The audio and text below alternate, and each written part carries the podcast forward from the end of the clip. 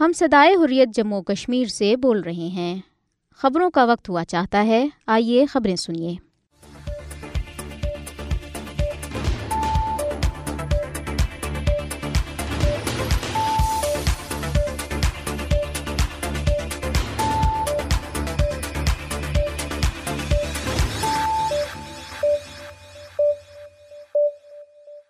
بسم اللہ الرحمن الرحیم۔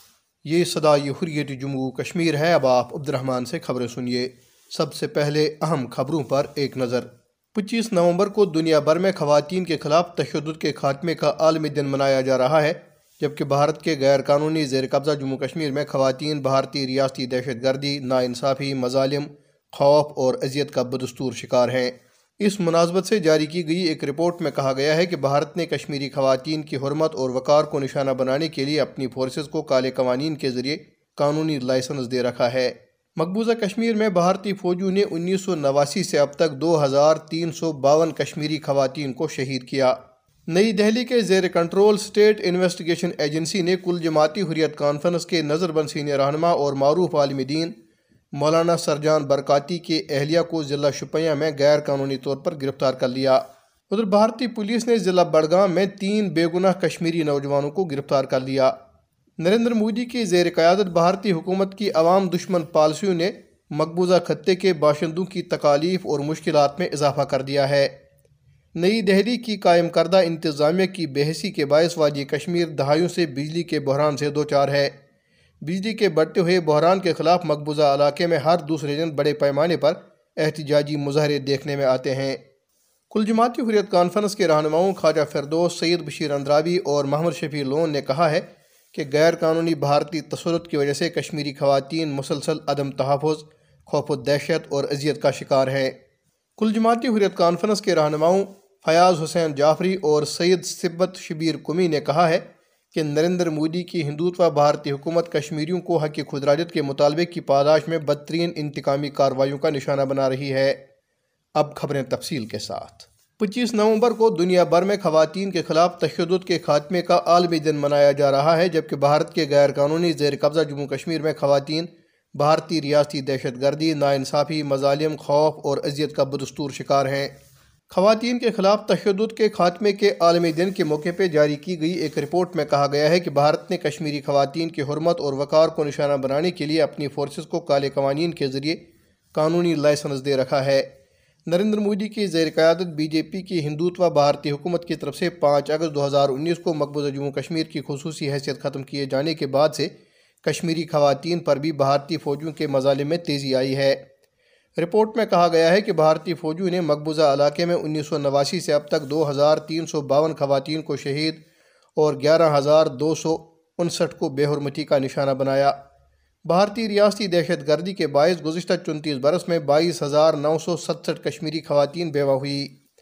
رپورٹ میں مزید کہا گیا ہے کہ چونسٹھ سالہ آسیہ اندرابی ناہیدہ نسرین اور فہمیدہ صوفی سمیت دو درجن سے زائد خواتین گزشتہ پانچ برس سے بدنام زمانہ تہاڑ جیل میں اور دیگر بھارتی جیلوں میں غیر قانونی طور پر حراست کا سامنا کر رہی ہیں۔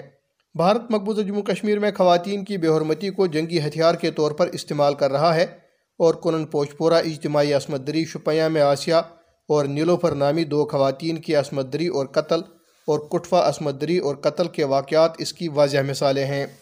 بھارتی فوجیوں نے تیئیس فروری انیس سو اکانوے کی رات کو ضلع کپواڑہ کے علاقے کنن پوشپورہ میں محاصرے اور تلاشی کی کارروائی کے دوران سو کے قریب خواتین کی اجتماعی عصمت دری کی۔ باوردی بھارتی اہلکاروں نے انتیس مئی دو ہزار نو کو شپیاں میں آسیہ اور نیلوفر کو اغوا کرنے کے بعد اجتماعی عصمت دری کا نشانہ بنایا اور بعد میں دونوں کو قتل کر دیا۔ جنوری دو ہزار اٹھارہ میں جموں خطے کے ضلع کٹوا میں ایک آٹھ سالہ مسلم بچی آسپا بانو کو بھارتی پولیس اہلکاروں اور دائیں بازو کی تنظیموں سے وابستہ فرق پرست ہندوؤں نے اجتماعی آبرو ریزی کا نشانہ بنانے کے بعد قتل کر دیا۔ بھارتی فوج نوجوانوں کے قتل، گرفتاری اور ان کی جبری گمشدگی کے ذریعے خواتین کو مسلسل ذہنی اذیت کا نشانہ بنا رہی ہے۔ رپورٹ میں مزید کہا گیا ہے کہ بھارتی فوجی کشمیریوں کی تزلیل کے لیے کشمیری خواتین کو جنسی طور پر ہراساں کر رہے ہیں۔ رپورٹ میں انسانی حقوق کے عالمی اداروں پر زور دیا گیا۔ کہ وہ کشمیری خواتین کے خلاف گناونی جرائم اور انسانی حقوق کی سنگین خلاف ورزیوں سے روکنے کے لیے بھارت پر دباؤ ڈالے۔ کل جماعتی حریت کانفرنس کے رہنماؤں زمرودہ حبیب، یاسمین راجہ اور فریدہ بہن جی نے اپنے بیانات میں عالمی برادری سے اپیل کی کہ وہ مقبوضہ جموں کشمیر میں خواتین پر جاری بھارتی ریاستی دہشت گردی، ناانصافی اور مظالم رکوانے میں اپنا اثر سوکھ استعمال کرے۔ ادھر حریت رہنماؤں خواجہ فردوس سید بشیر اندرابی اور محمد شفیع لون نے بھی کہا ہے کہ غیر قانونی بھارتی تسلط کی وجہ سے کشمیری خواتین مسلسل عدم تحفظ، خوف اور دہشت اور اذیت کا شکار ہیں۔ انہوں نے خواتین کے خلاف تشدد کے خاتمے کے عالمی دن کے موقع پہ سری نگر میں جاری ایک مشترکہ بیان میں کہا کہ کشمیری خواتین بھارتی درندگی کا ڈٹ کر مقابلہ کر رہی ہیں۔ جدید آزادی میں ان کا ایک اور اہم کردار ہے کہ وہ بھارتی تصور سے آزادی کے لیے اپنے لگتی جگر قربان کر رہی ہیں۔ انہوں نے کہا کہ بھارتی فوج کشمیری خواتین کی آبرو ریزی کو ایک جنگی ہتھیار کے طور پر استعمال کر رہی ہیں۔ بھارتی فوجوں نے مقبوضہ علاقے میں اب تک ہزاروں افتماب خواتین کو بے حرمتی کا نشانہ بنایا۔ دخترانی ملت کی سربراہ آسیاندرابی فہمیدہ صوفی اور ناہیدہ نسرین سمیت کئی خواتین بھارتی جیلوں میں بند ہیں۔ بھارتی فوجیوں نے نہتے کشمیریوں کے خلاف مہلک پیرٹ گنوں کا استعمال کرتے ہوئے لڑکیوں سمیت کئی کمسن بچوں کو بھی بسارت سے محروم کر دیا۔ کل جماعتی حریت کانفرنس کے رہنماؤں نے کہا ہے کہ بھارت کشمیریوں کے جذب حریت کو توڑنے کی ہر ممکن کوشش کر رہا ہے، لیکن کشمیری اونچے ہتھ کرنوں سے ہرگز مروب نہیں ہوں گے اور وہ شہداء کے مشن کو مقصد کے حصول تک جاری رکھیں گے۔ انہوں نے اقوام متحدہ سے مطالبہ کیا کہ وہ مقبوضہ علاقے میں جاری بھارتی ریاستی دہشت گردی کا نوٹس لے اور مسئلہ کشمیر کے حل کے لیے بھارت پر دباؤ ڈالے۔ نئی دہلی کے زیر کنٹرول سٹیٹ انویسٹیگیشن ایجنسی نے کل جماعتی حریت کانفرنس کے نظر بن سینئر رہنما اور معروف عالم دین مولانا سرجان برکاتی کی اہلیہ کو ضلع شپیاں میں غیر قانونی طور پر گرفتار کر لیا۔ ایس آئی اے کے اہلکاروں نے مولانا سرجان برکاتی کی اہلیہ سبروزہ بانو کو ضلع شپیاں کے علاقے ربن میں گھر پر چھاپا مار کر ایک جھوٹے مقدمے میں گرفتار کر لیا۔ یاد رہے کہ مولانا سرجان برکاتی معروف نوجوان رہنما برہان وانی کے دو ہزار سولہ میں ماورائی عدالت قتل کے بعد شروع ہونے والے انتفادہ کے دوران اپنے مخصوص انداز کے نعروں کی وجہ سے انتہائی ہر دلزیر شخصیت بن گئے تھے۔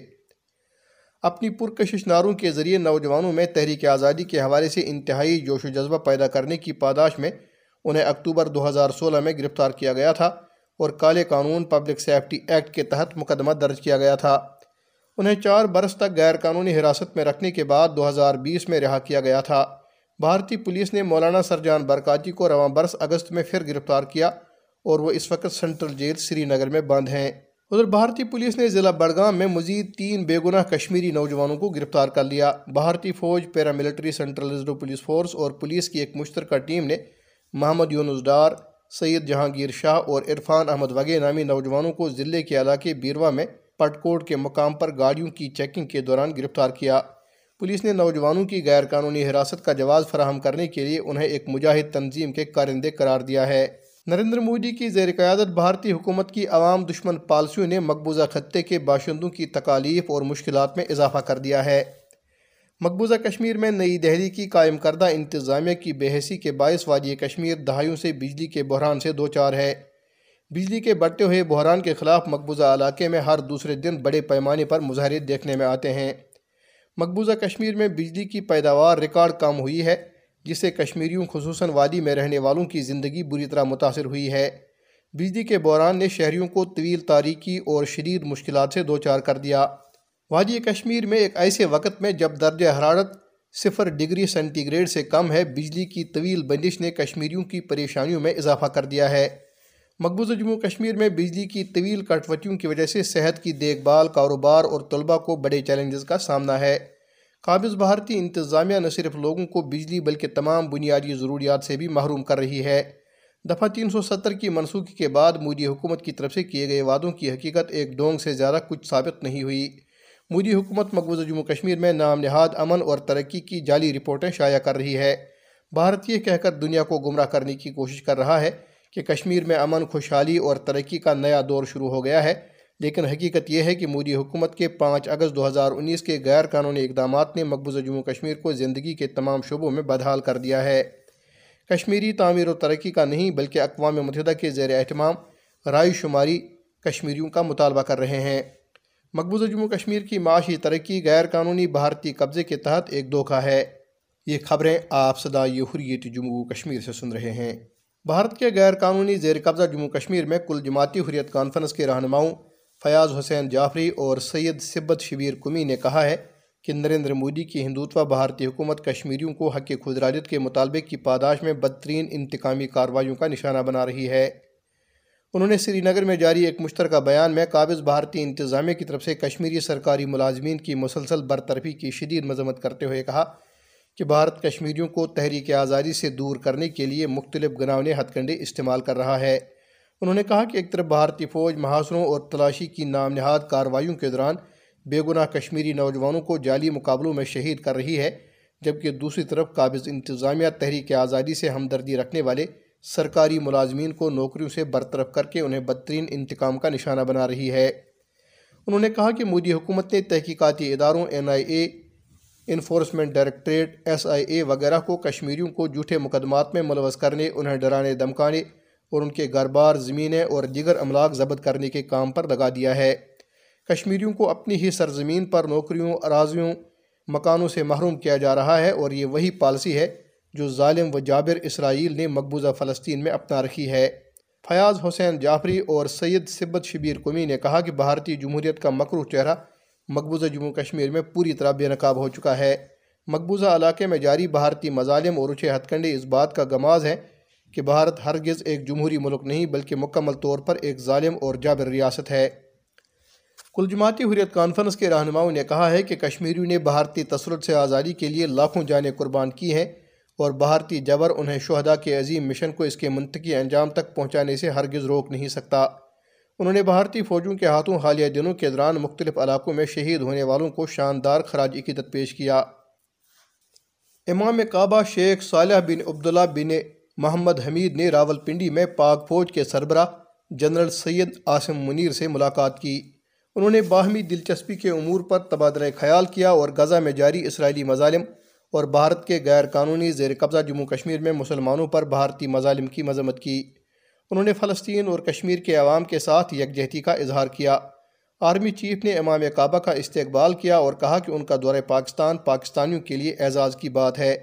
انہوں نے کہا کہ دنیا بھر کے مسلمان حرمین شریفین کے لیے بے پناہ عقیدت رکھتے ہیں۔ جنرل سید آسم منیر نے کہا کہ پاکستان اور سعودی عرب کے درمیان تاریخی، مذہبی اور ثقافتی رشتوں پر مبنی مضبوط تدویراتی تعلقات ہیں۔ اس موقع پہ امام کعبہ نے کہا کہ اسلام امن اور بھائی چارے کا مذہب ہے۔ اور اسلام کی غلط تشریحات کی کوئی گنجائش نہیں۔ انہوں نے امت کے ایک امن، استحکام اور اتحاد کے لیے دعا کی۔ اسے قبل امام کعبہ صالح بن عبداللہ بن حمید نے اسلام آباد کی فیصل مسجد میں نماز جمعہ پڑھائی۔ انہوں نے خطبے میں کہا کہ اسلام اخوت اور بھائی چارے کا دین ہے۔ آخرت کی بہتری کے لیے خود کو بہتر کریں۔ یاد رہے کہ امام کعبہ چھ روزہ دورے پر پاکستان آئے ہوئے ہیں۔ معروف بھارتی آدی واسی مصنفہ نے انڈیا ٹوڈے گروپ کی جانب سے دیا جانے والا ایوارڈ لینے سے انکار کر دیا۔ انہوں نے ریاست منی پور میں قبائلیوں کے مسائل اور مشکلات سے بھارتی میڈیا کی لا تعلقی کے خلاف بطور احتجاج یہ ایوارڈ ٹھکرا دیا ہے۔ ریاست جھارکھنڈ کی ایک مشہور مصنفہ جیسنٹا کرکٹا مصنفہ شاعرہ اور صحافی ہیں اور واہون آدیواسی کمیونٹی کی رکن ہے۔ وہ آدیواسی برادریوں کی حالت اظہار کو اجاگر کرتی رہی ہیں۔ انہیں یہ ایوارڈ سال دو ہزار بائیس میں شائع ہونے والی ان کی کتاب ایشور اور بازار پر دیا گیا تھا۔ ایوارڈ میں پچاس ہزار کی انعامی رقم شامل تھی۔ انہوں نے ایک بیان میں کہا کہ انہیں یہ ایوارڈ ایک ایسے وقت میں دیا جا رہا ہے جب منی پور کے قبائلیوں کی زندگی کا احترام ختم ہو رہا ہے۔ وسطی بھارت میں بھی قبائلیوں کی زندگی مشکلات سے دو چار ہے اور ان پر مسلسل حملے ہو رہے ہیں۔ انہوں نے کہا کہ میرا دماغ پریشان رہتا ہے اور میں کوئی خوشی محسوس نہیں کر رہی۔ انہوں نے مزید کہا کہ پورا ملک جانتا ہے کہ کس طرح کچھ معروف مین سٹریم میڈیا ہاؤسز اور نیوز چینل نے منی پور کے واقعات پر خاموشی اختیار کر رکھی ہے۔ مین سٹریم میڈیا نے کبھی بھی آدی واسیوں کی حالت اظہار کو سامنے لانے کی کوشش نہیں کی۔ بھارتی ریاست گجرات کے شہر موربی میں ایک اونچی ذات کی ہندو تاجر خاتون نے تنخواہ کا مطالبہ کرنے پر ایک دلت شخص کو شدید تزدیل کا نشانہ بنایا۔ خاتون نے تنخواہ کا مطالبہ کرنے والے اکیس سالہ دلت ملازم نیلیش دلسانیہ کو اپنا منہ اپنی چپل پر رکھ کر معافی مانگنے پر مجبور کیا۔ خاتون کی کمپنی کے عملے کے ارکان نے بھی دلت نوجوان کو مارا پیٹا اور اسے بری طرح گھسیٹا۔ نیلیش نے بارزاں خاتون کے بہیمانہ برتاؤ کی شکایت پولیس کے پاس درج کرائی۔ پولیس نے خاتون اور دیگر ملزمان کے خلاف مقدمہ درج کر لیا۔ پولیس ڈپٹی سپرنٹنڈنٹ کا کہنا ہے کہ مجرموں کی گرفتاری کی کوششیں کی جا رہی ہیں۔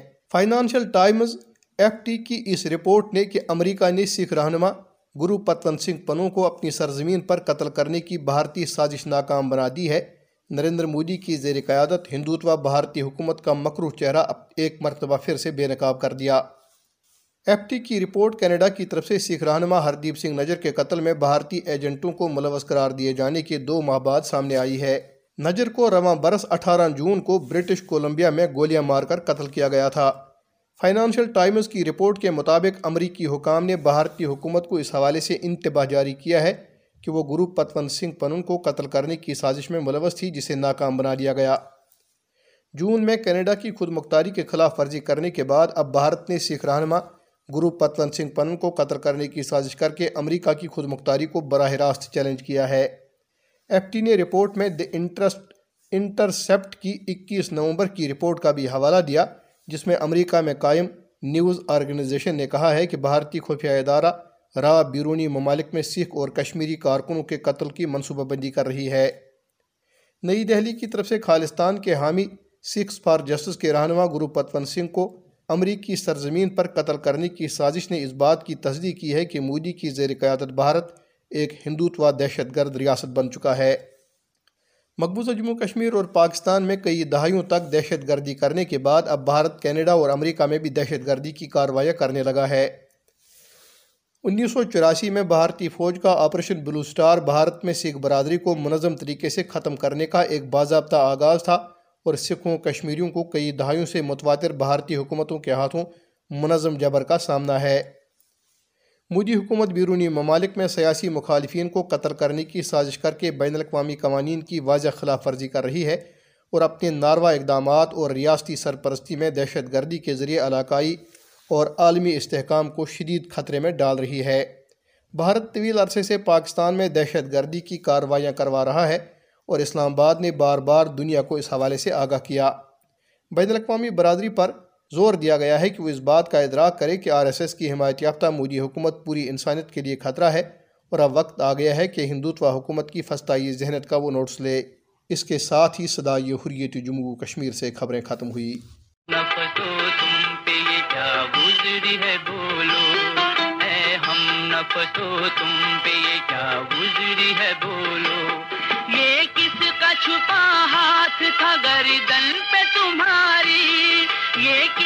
چھپا ہاتھ تھا گردن پہ تمہاری کیوں خون گلتے ہیں تمہارے در و دیوار؟ ہے ہم نفسوں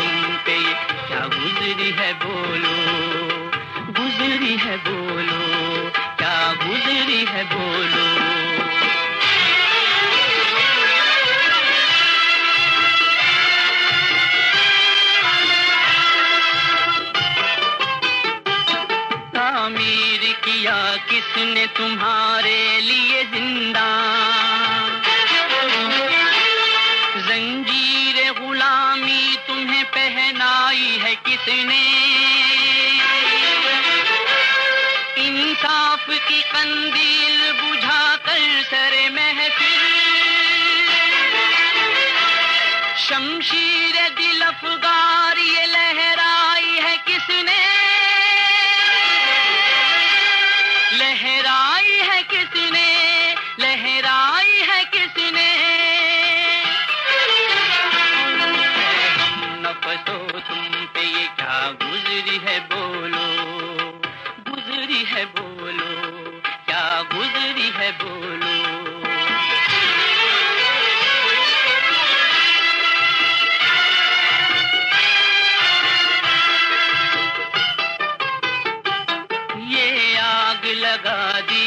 سمندار میں کس نے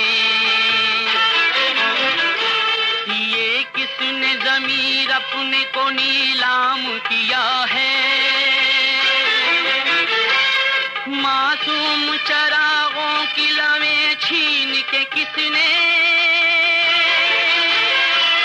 وادی کے ہر ایک فرد کو بدنا